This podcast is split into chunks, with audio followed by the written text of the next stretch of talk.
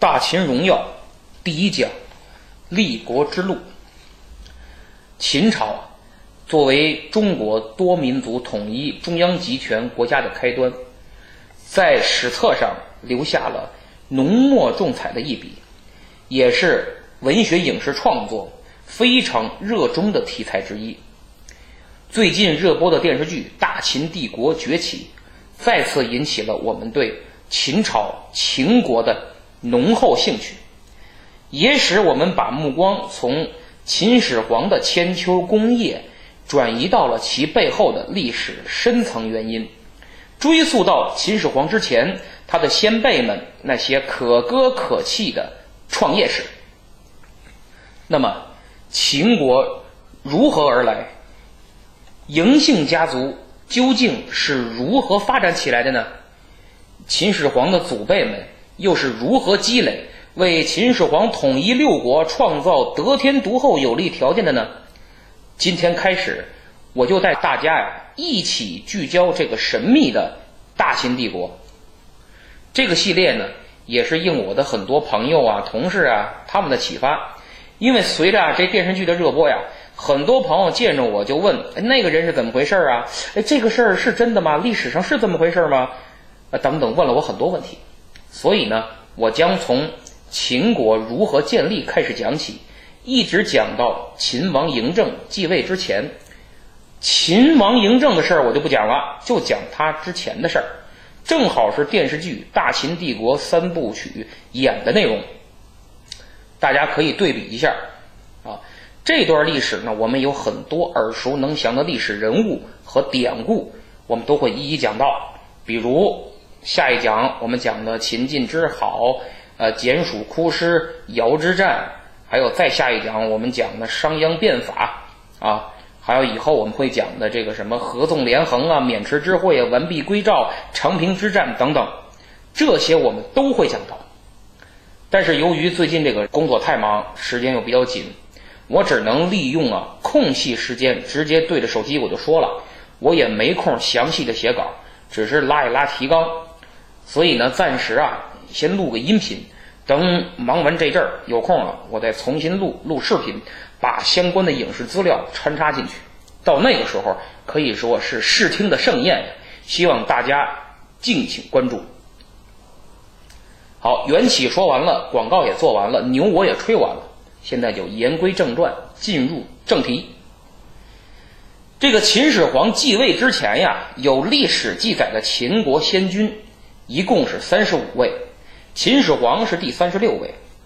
从秦国历史上第一个有文字记载的秦庄公开始，到秦王嬴政，也就是秦始皇，这中间差不多将近六百年。我们知道秦之前是周，周又分为西周和东周两个时期。西周是从周武王灭商到周幽王被杀，这段历史叫西周。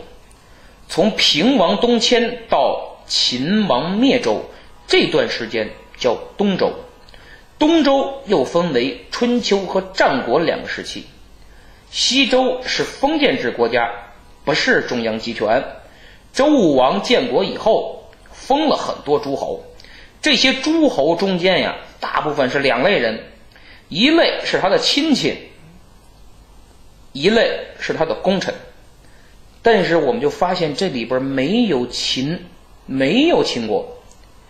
哎，那个时候秦国干嘛呢？那个时候秦还是一个很小的族群，没有被封。那么秦国是什么时候才逐步走上一个崛起之路的呢？那是西周的第八位天子。西周一共十二位天子，到第八位叫周孝王。这个时候，秦人这个部落，他的首领叫妃子，啊，不是那个呃周天子那妃妃子啊，有多少嫔妃？不是，他这个妃子，妃是是非的妃，子是儿子的子，妃子，啊，感觉那个名字挺奇怪，是吧？这个妃子啊，他做了一件让周孝王非常赏识的事儿。他干嘛？他替周孝王养马养的非常好，马群繁殖茂盛，膘肥体壮。周孝王就很欣赏他，给了他一个嘉奖。历史记载叫续嬴氏嗣，号曰秦营，就是正式的把他封到了秦这个地方。秦实际上就成了妃子的封地。这个封地的位置啊，大致就在今天的甘肃陇西一带，是秦国最早的封地。然后呢，让他续嬴氏嗣，就是可以继承自己祖先这个嬴姓，而且这块地方就作为了妃子的菜邑。那么什么是菜邑啊？我给大家讲讲。因为周朝的时候啊，贵族阶层分为天子最高，其次是诸侯，第三等大夫。最末一等是士，天子拥有天下，天之子嘛；诸侯拥有封国，什么鲁国、齐国啊这些，哎，拥有封国。大夫就是隶属于诸侯之下的，大夫拥有蔡邑。最后一等的士是没有封地的，就是没有不动产，只有一个贵族的身份。其实这个时候啊。我们发现妃子呢，她的封地是蔡邑，那么她只属于卿大夫这一级的，不是诸侯。蔡邑是古时候天子分给诸侯啊，或者再分给这个卿和大夫的一块领地。你这块领地是可以世袭的，你死了可以传给儿子，儿子可以传给孙子，孙子可以传给大老孙儿。那时候不像我们今天发工资了啊，定期给你工资。所以怎么办呢？就是封了卿和大夫以后，按照一定的级别，相应的给你大小的土地。这个土地上产的东西都是你的，这土地上的人民也都是你的。卿和大夫，你就吃这块地的东西，管理好地上的人民，这就是那个时候你的工资。所以这块地也叫食邑，食品的食。这个菜邑封给了妃子，是一个很重的标志。说明秦从一般的族群进到了卿大夫这个阶层，虽然比诸侯要小，但毕竟有了一定的政治地位，迈出了关键的第一步。随后，西周走向衰落了，到了末代天子周幽王，这个名字大家都很熟，他直接导致了西周的灭亡。这是一个昏君呐！这个周幽王做了很多荒唐的事儿，挺混的。其中一件要了他的命，就是什么？就是宠爱自己的妃子，一个妃子叫褒姒的，可以说是溺爱，已经超过了疼爱这个等级了。我们都知道那个古老的故事嘛，烽火戏诸侯嘛，就是说的是他们俩。你说你爱就爱吧，你宠就宠吧，他还把他那原配就王后给废了。让褒姒当了王后，还把那原配的儿子原来的太子也给废了，把褒姒的孩子重新立为太子，这不胡来了？原来的王后是谁的？是申国国君申侯的女儿。在这儿我插一句啊，这个诸侯也分什么？也分也分这个公、侯、伯、子、男，他都分这个。所以说公国。哎，宋公，正式场合我们叫宋公。然后这个齐是侯国，我们叫做齐侯。哎，他有等级的。这个郑就郑伯，他都是有这个有等级的。但是我们尊称都管他们叫公啊，鲁公、这个公那个公都是尊称。那么他把原来的申侯的女儿这个王后废了。这个王后就拉着自己的儿子哭哭啼啼的就回娘家了，找自己的爹去了。申侯一看，怎么着？你把我闺女废了，外孙子也给废了。行，你个小笨蛋，你看我不弄死你！你等着。所以说，申侯很生气，后果很严重。公元前七百七十一年，申侯啊，这周幽王的前岳父，联合了曾侯。和西戎，这个西戎是个少数民族，这三股势力进攻镐京，就是西周的都城，打进来了。周幽王就死于乱军之中，镐京也被洗劫一空。这时候，各国诸侯谁也没来救援，没有来勤王的。为什么呢？因为你当时不是烽火戏诸侯吗？对吧？大家都知道这个故事，刚才我也提到了。就是那个褒姒，他不会笑，可能有心理障碍，所以为了让他笑，这个周幽王是想尽办法，最后烽火戏诸侯才把他逗笑。为什么笑啊？因为这些诸侯在这两口子眼里，他是笨呢，是蠢猪啊！我拿你们干嘛呢？当猴耍呢，对不对？你们不是诸侯吗？蠢猪加耍猴吗？那诸侯吗？对吧？你这么一耍人家，一来二去的，你再点再点人家不来了，你还耍我，耍够没有？什么时候是个头啊？不去。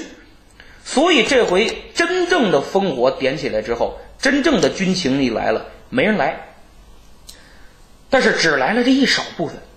这一少部分里边，其中有一帮人，充分发挥了特别能吃苦、特别能战斗的精神。这帮人就是秦人，领头的就是后来被封为诸侯的秦襄公。这个秦襄公非常了不起呀，他审时度势，哎，他发现你们都不来，那么我来。只要我来，物以稀为贵，这个周王室就会非常的看重我。就会大大的赏我，我就在政治上能够得到很多的奖赏，所以后来的这个秦襄公非常了不起。他到这儿，秦王得知周幽王被杀，怎么办？又亲率大军护送周幽王的儿子周平王东迁洛阳，建立东周。你看，东周的建立有这个秦这帮秦人的功劳吧？可以说是功勋卓著，所以周平王很高兴，就对秦襄公做了两件事儿：第一，封侯，哎，秦国从此不再是卿大夫了，升格为诸侯了；你也不再是卿大夫了，哎，你是诸侯了。第二就是封赏，赏给他一大块地，这块地叫什么？这块地是西戎之地。哎，就是攻破镐京那个戎族占据的那一块包括现在的甘肃、陕西一大片西戎之地。所以当时啊，这个戎族啊，是一个比较大的族群呐，很大。我们周人认为啊，我们在大地的中央，所以我们是中国。那么四周呢，都是野蛮人，哎，都不怎么样，比我们差。这个。北边的叫狄，东边的叫夷，南边的叫蛮，西边的叫戎，所以叫夷蛮戎狄这么来的。好，封了诸侯，封了地，可以说对秦那是翻天覆地的变化呀。这是秦人迈出了非常重要的第二步，什么？真正立国了，诸侯。成为诸侯可了不起，按我们今天的标准来看，诸侯是省部级的。你过去卿大夫顶多算局级，等于你一下子从局级升到了省部级。所以史书记载叫襄公于是使国，与诸侯通使聘享之礼。所以说秦国的建立就是从秦襄公开始，这叫。襄公立国，这在秦国的发展史上是个界碑呀。秦第一次成为了一个国家呀，而且跟诸侯取得了一个平起平坐的地位。但是问题来了，你周王虽然赏了一大块地，但实际上什么空头支票？为什么那块地是西戎之地啊？西戎占着呢，周平王等于是慷他人之慨。把一块自己也管不了、也站不住的地赏给你了，你去打去吧，打下来就是你的，打不下来你活该。虽然说是一纸空头支票，但是它有一个好处，什么？天子无戏言呐。那周天子把这块地分给你了，起码你有一个当时政府的一个颁发的合法的房产证，你就尽量去打，打下来交了钥匙就合法是你的呀。所以秦襄公即使看到这个空头支票也是很兴奋，他是一个胸有大志、想做一番事业的人，所以获封以后啊，就不断的去和匈呃西戎打，一直到战死也没有把西戎之地给夺回来。那么秦襄公以后又经历了七代秦国的国君，时间跨度将近一百七十年，没有什么进展和功绩，碌碌无为。到了第八代国君秦穆公，励精图治，才把这块地夺了回来，也就是将近二百年的期房终于交钥匙了。所以我们说是襄公有其名，穆公得其实。就是襄公有了这个名分，拿了这个空头支票，穆公最后把这个房给拿到手了。那么，秦襄公都办不到的事儿，秦穆公是怎么办到的呢？这个秦穆公得了一个人，这个人的名字叫游鱼。那不是你们中午吃的那鱿鱼啊，海鲜市场卖的不是。这个游啊是理由的游，鱼是多余的鱼。我们过去古人那个名字起的很奇怪啊，这个游鱼啊，他的祖籍是晋国人，后来跑到西戎去的，犯了什么事儿？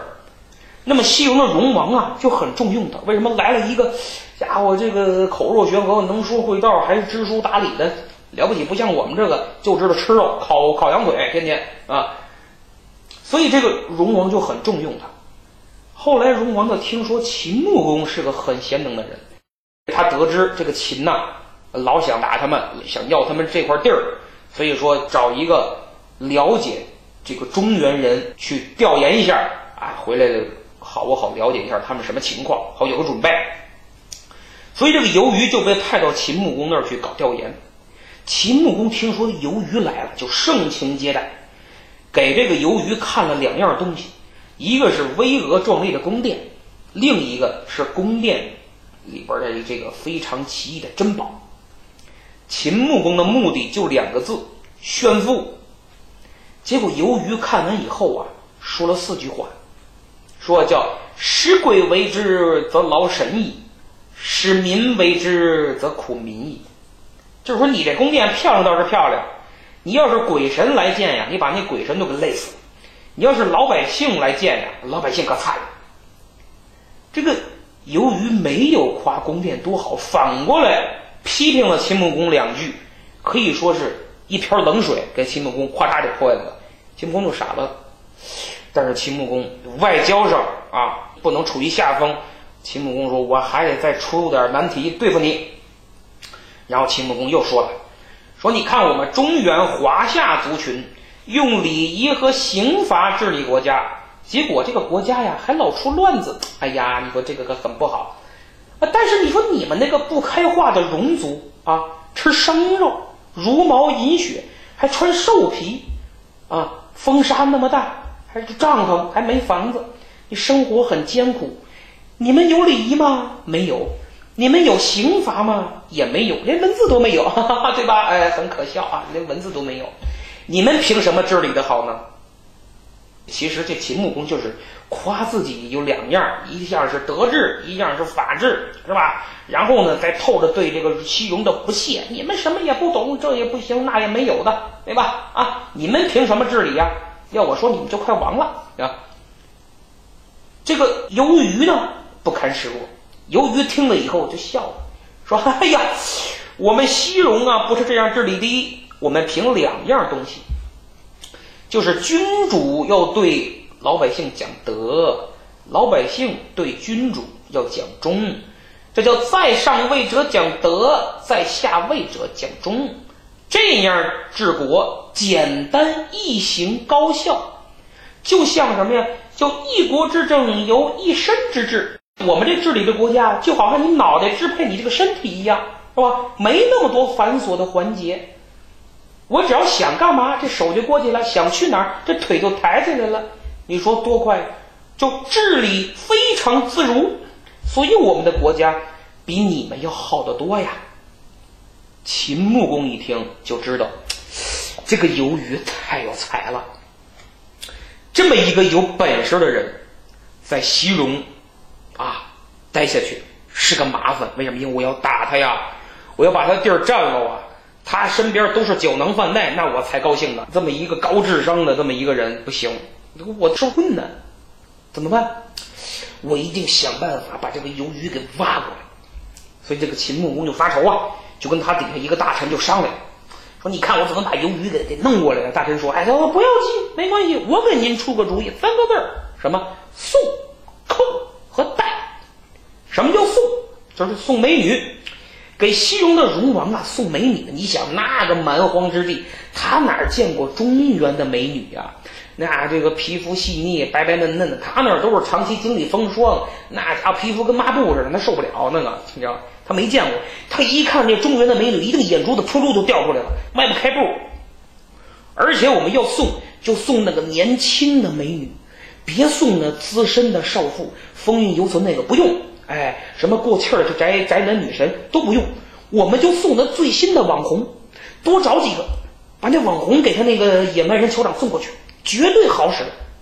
这是第一，第二扣就是把鱿鱼扣下来，不让他走，延缓他回国的日期，等他回国一晚。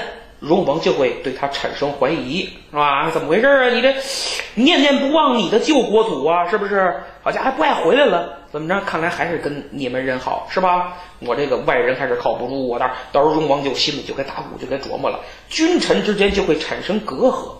这是第二，第三叫带。怎么叫带？你想想，那荣王一旦看了这么多美女，我的个天，妈的妈，我的姥姥！那不得整天泡在胭脂堆儿里头啊！那家伙国家的政事全都懈怠，荣王肯定是天天当新郎，夜夜入洞房。你没空治理这个国家，这国家还能不乱？而且由于什么人呀？那是大才，那家伙胸怀壮志的。他一看荣王整天不理国政，他受得了吗？他肯定得给劝谏呀。他这一劝谏，话肯定就不好听啊。那荣王哪受得了啊？一次两次的行。再多几次，那荣王就急了，肯定不搭理他了。君臣二人非得掐起来不可呀，对不对？到那时候，咱们再把鱿鱼给挖过来，易如反掌。哎，秦穆公听，你这说的对，有道理啊，不错。哎呀，高，实在是高，就这么办。所以秦穆公就一下子给荣王送去十六个美女主播。这一下子，荣王可是要了他的亲命了，天天泡在歌舞之间，国政也不管了。秦穆公等到这个荣王喜欢这些小美女都都不行的时候，才把这个误妻的鱿鱼给送回去。鱿鱼回去一看，怎么回事？我这走了些日子，怎么成这样了？这个家伙，我们这个领导怎么天天泡在女人堆里了？这不行，这哪行？所以鱿鱼就天天提意见，荣王是天天都不见他，俩人就有了隔阂。这鱿鱼气得鼓鼓的。哎，这个时候秦穆公就悄悄派人。去劝鱿鱼，就游说他。这个人就跟这个鱿鱼就说：“说你看你们这个荣王哈，天天看美女直播，还往里不断的砸钱、耗精力，正经工作都不干了，是吧？你呢，那很不得志啊，而且你是一个中原人，你永远在这儿算是一个外人，你还老说不好听的，你没事这人还挺轴，还老劝他，你是好意，但是他能听你的吗？”你又是外人，他能真正信任你吗？对不对？你再劝他呀，徒伤你的这个心情，而且还会增加你们君臣之间的隔阂。搞不好你的话说重点，他一生气把你咔嚓喽。所以我说呀，你就别留这儿了，兄弟，我给你指条明路，哪儿？到我们老板那儿去。我们老板非常欣赏你，天天念叨你呀，连睡觉做梦说梦话都喊的你的名字。说你老有才了，你考虑考虑吧，啊，跳槽吧，到我们公司来吧。所以就这么反复的这么一劝说，这个由于心动了，最后一拍大腿，走了。此处不留爷，更有留爷处。俊鸟登高枝，良禽择木而栖嘛，对不对？走了，所以就投奔了穆公。穆公得到由于啊，史书记载叫以克礼礼之，问伐戎之行。就用对待贵宾的礼遇去接待鱿鱼啊，询问他说：“你在西戎那么长时间了，给我说说他什么情况？我们有什么政策能打败他呀？”你想，鱿鱼什么人？他太了解西戎了，那不是说那种天天就骑着马就吃烤羊腿啊什么都不管，这真是受了咱们中原文化熏陶，做什么事儿很用心的人，而且长期担任西戎相当于宰相的这个位置。把西戎的情况可以说是全盘托托出啊，给了这个秦穆公，那都是第一手的绝密的情报。那了不得呀！所以秦穆公很是高兴，针对这些情况制定了政策。就在秦穆公晚年啊，生命即将结束的时候，他做了一件大事，就是按照游鱼的办法派兵去打西戎。这一下打得太漂亮了，史书记载叫“一国十二，开地千里，遂霸西戎”啊，就是一次吞并了十二个西戎小国，开地千里，称霸西戎了。这就叫襄公得其名，穆公得其实。当时啊，天下震动，连周天子都做了两件事儿。一是派人带金鼓来贺，二是通过嘉奖来拉拢秦国，所以秦穆公在秦国的发展史上是一个非常有作为的国君。秦穆公称霸西戎的时候，秦国的土地已经不可小觑，很大了，已经整个关中都是秦国的土地。那么。我们有空，你们去看看当时的地图，秦穆公时候的啊。秦国的西面是西戎，已经你不能再往西扩了，再往西扩就到西域了。东面是强大的晋国。秦国要崛起，你仅仅安于现状，偏安一隅是不行的。怎么办？你只有一条路，向东扩。那么东边是强大的晋国，那太强大了，你弄不动他呀，怎么办呢？那么，作为秦穆公这一代有为的君主，他想不想东扩呢？他到底是怎么对待东扩这件事儿的呢？我们下次再讲秦晋之好。谢谢大家。